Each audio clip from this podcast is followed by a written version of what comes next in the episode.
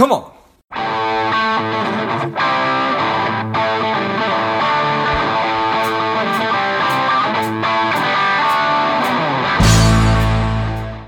Hello, dear listener. Before we get into today's show, quick ask. If you find value in today's show or you've gotten value out of a previous show, please leave us a quick five star review. Be super grateful. Thanks a lot. Abby, are you ready? I am ready. I like it. I'm ready. The people are ready. Let's go. Welcome to Money Savage Engaged. This is George Grumbacher. Abby Haverman is a coach, an author, a speaker, a corporate trainer, working with highly achieving women who are up to something in the world. She spent 15 years as a psychotherapist, 12 as a financial advisor. She's trained in, in Dr. Joe Dispenza's Neurochange Solutions program. I'm excited to have you back on the show. Abby, tell us a little bit about your personal life, some more about your work, and why you do what you do.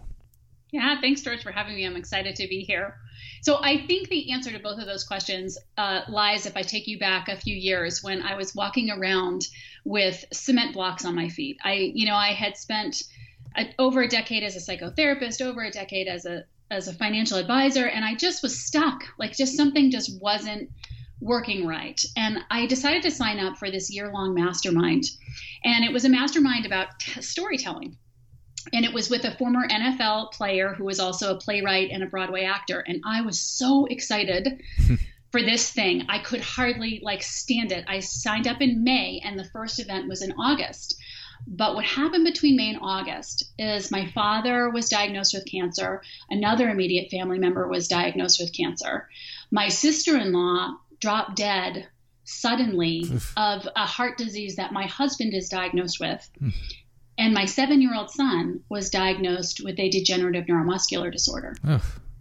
And so I spent that time in bed with my box of tissues, my Netflix remote, and my phone, just talking to doctors and trying to work things out. And by the time I drug myself into that, uh, that room in California in August, you can imagine the state that I was in. And when I walked in, there was, and we introduced ourselves, there was an Olympic gold medal athlete. There was a uh, man that had toured with Tony Robbins. There was a naturopath who the week before had treated the highest paying actress in the world. All these people that, you know, I had no business in my mind being anywhere near. And the only thing I had going for me was I had the ability to think about what I was thinking about. and I sat down and I decided that I was going to write a note every time I compared myself to someone else in the room. And there was a lot of notes. it was every few minutes. and I said, you know, she's skinnier, she's prettier, he has more money, so and so is more connected, all these reasons why all this was going to work for them and not for me. And by noon, I was exhausted with that voice and I started to pay attention. And so the next day, we were set to give our five minute stories that we had been working on. And I sat and listened to everybody, and I was just in awe. Like, these people are awesome. They're going to kill it. They are going out in the world. Good for them. You know, not me. I'm getting back into my bed. they are doing really good work. And it got my turn to come up. And so I told my story. I actually told the story that I told the last time I was on your show. It's a very vulnerable story. Yeah. And at the end, the coach said, Gee, I, I never thought that you would say that you felt unlovable. Did anybody think that Abby was going to say that? Because that's how the story ended. And I looked around at everybody and they're all nodding their heads no. And I had this out of body experience where for the first time I saw myself through someone else's eyes. and they were looking at me the same way I was looking at them, which was, wow, what a message she has. Wow, what a presence. You know, she's got stuff to do in this world. And I realized that I had to step up because if I couldn't get around my own limiting thoughts and my own cement blocks, how was I going to tell my seven year old son that he couldn't give up when he had so many more mountains to climb and you know more gifts for that reason? So i started looking at my life and the places that fear kept me from showing up in my life and i decided to tackle it. I rolled up my sleeves i got support i stopped undermining my experience as a psychotherapist and as a businesswoman. I got really into meditating. I studied the neuroscience of change and how we can make our brains work to create the changes that we wanted and i became certified to teach as you mentioned in corporations about this. And ultimately I charted a course that is, is so in alignment with who I want to be in the world that I don't need massages or spa days because my life is what energizes me every day. I mean, that's the truth. And so now I work with people who aren't being their best selves. They may look amazing on the outside, but they don't feel as successful on the inside. They're fearful and they have self doubt and they're overwhelmed and they're anxious and they're insecure. And when we feel those things, we don't act in the ways that we want to act. And so we look at all of those areas of their lives, we become more conscious of them and where they are unconsciously betraying themselves or where they're out of alignment. And I partner with them to turn all of this muck into courageous self action so that they can create the life they want to live and be who they know that they are. So we're we're all living through this this this really really really strange time, and I think that we're probably uh, many of us are experiencing insecurity and doubt, and I, I, know that you've been thinking about and writing about um, uh, about that a lot lately. I think specifically for, for, for women, but give me just sort of your thoughts on on how how that's showing up right now. With people in this time during COVID, um, you're asking, and how are the the doubts working in people's lives right now? Yeah, well, I think probably uh, that's just exacerbating it. I, I, I would imagine. Yeah, yeah. I mean, you know, especially with everybody, you know, not being able to interact with each other, it's it's so interesting because a, a lot of the time people get they their feedback from other people, right? So we are around other people and we take our feedback from you know are we okay? Are we doing well by what's happening around us by the reactions of people around us? And people are laid off now. People aren't going to work as much. People are having to talk to each other over um, computers over phones instead of in person. And we're not really able to gauge each other as well. And i have clients and people talking about how that heightens their insecurity. Now, whether that's for better or for worse, right? Because one could definitely uh, make the argument that it that it would be great for us all to put down our our uh, facades, you know, and be able to communicate just from our heart and from what what we know to be right and fine and what we're good with, as opposed to what we are reading in someone else's eyes that is good and fine. Um, but regardless, I think that's one thing that is heightening insecurity for people. And we're not able to get out in the world and experience successes the way that we normally do. So, I mean, I spoke recently to a speakers association, and these are folks that go out and speak in the world for a living, and they can't do that right now. Um, and so most of us, to some extent, have our self esteem attached to what we call the successes in our lives around what we do for work. And when we can't do that, we uh, are experiencing, you know, self esteem issues and, you know, sort of existential crisis, whether we realize it or not. So I think there's a lot of things that are bubbling up for people around, like in the form of depression or in the form of insecurity or angst or you know, unhelpful thoughts um, that are getting in our way um, at this time. You know, particularly when you're thinking about, you know, what what am I not accomplishing, and then you go through a whole thing in your mind about how you didn't get this done and you're this, that, and the other, and and so and so did better than you did, and yada yada yada. And other people can figure this out, and why can't I figure this out? And so I think there's really a host. I mean, I don't know what you're experiencing with the people that folks that you're talking to, but I think there's a host of issues that are happening right now for folks in this time.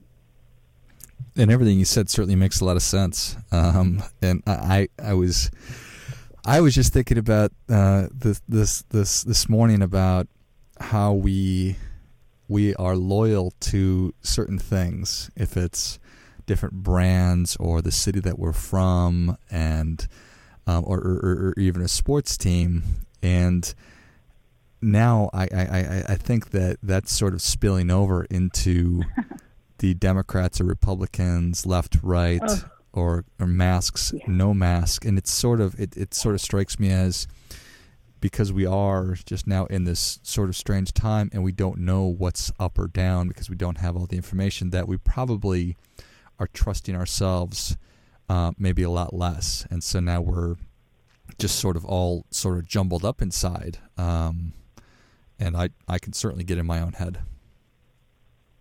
Yeah, I mean the whole politicized thing, of course, you know, and I, I just wrote a blog about this actually. Like I don't watch the news. And one of the reasons that I don't watch the news is I, I realized I was at my hairdresser's the other day and she asked me about some news event. And I said, you know, I didn't watch the news. And, I, and then I realized while I was talking to her, I was like, you know what? I was having a hard enough day as it was just over something completely stupid. I couldn't get a scene to work in my book the way I wanted. And I was all wrapped up in my mind about it. And I said to her, you know, if I am in this mood, right, in this state right now, just over that, can you imagine what would it would be like if I subjected my mind to the media? You know, like I don't baseline uh, sugar and salt and expect to perform an ultimate performance. And mm-hmm. it's the same thing with my brain. You know, I don't put a lot of stuff into my brain that, you know, I, and then expect myself to be able to function at optimal level. And I think you're right. Like there is identity, like people put identity with the teams and all these things that we don't have access to anymore. And uh, it's really a crisis, I believe, of people abandoning their inner knowing. It's just abandoning themselves, and we're all looking outside ourselves for that thing that's going to make us feel better, for that thing that we can be a part of, for the place, the way that we can belong. And when you look outside yourself right now, it's a pretty scary place. It's very divided. It's extremely righteous and um, uh, black and white and rigid. And people want to attach to something like that because they're feeling scared and afraid and they're not we're not told you know we are not taught to look inside ourselves and say you know get quiet and spend just a, a few moments there and dig into our heart and say you know what would faith say right now? What would what would if i were speaking with my heart if i were speaking with my intuition what would i do or say right now? We're not taught that. We're taught to to say oh my god what's happening next? What what what, what, what should i do and we're taught to react from fear. And so a lot of times what I what I ask people is, you know, what would faith say? What would what would love say instead of fear in this situation? And I think we I don't know about you, but I think we would have a different world if everybody asked themselves that question before they said or did or thought anything. You know? Yeah, I think that's a thousand percent right. And we are uh, we're reading from the same uh, church music on, on, on this one. I just I just wrote about the golden rule and sort of just just just revisiting that. And if we were treating people the way that we wanted to be treated, and being kind to one another, and I really felt like maybe just in my own mind that it's something that I needed to sort of go back to. But then you know I don't want to project out and tell the world that they should be doing that. But I feel like we all probably should be doing more of that. yeah, I mean, you know what? I mean, I come at it from an angle I, when I work with women around this because I think it's really trite, and we we talk, we you and I have talked about this before. Like, it's trite to say, you know, put on your own oxygen mask first or whatever, and and and we do get into like both sides are telling, be kind, be kind, and nobody's being kind. Mm-hmm. But to me, the point is, it's not to be kind because that is, I mean, like that not that that's not a great point, but when I say to someone, you know, when when we fear like, you know, telling other people what to do, right? I don't I am not kind in my life because I should be. I'm kind in my life because I don't like myself when I'm not. Hmm. And if I don't like myself, then I have behaviors that I don't like. So if I haven't really plugged into myself and thought, and sometimes, and being kind means being selfish sometimes. Like it means I have to really protect my time and my where I say uh, yes when I really wanted to say no, where I behave out of guilt and shame and do something because I think I should, when really my inner knowing is saying, you know what, you're going to have a resentment if you do that. You don't you don't have the resources right now to do that, the internal resources to do that. And so those are the, the things that I ask myself. I ask myself, you know, what are your motives for anything, you know, sending this email saying how you feel. Are you sending that email because you are hoping this person is going to validate your feelings or say that you're right? What's my motive in telling Susie about what Josie said to me that morning? Is that because I want to be validated? If that's the case, that's not a pure motive. That's not kind. True. But more importantly, I'm not acting in alliance with an inner knowing, an inner strength, if that makes sense. And so when I go and do those things, then it reduces my self esteem because now I've gossiped. And now I've reached out to someone for validation who probably won't give it to me because we never reach out to the people that, you know, we need to around those times. And then I'll feel more insecure.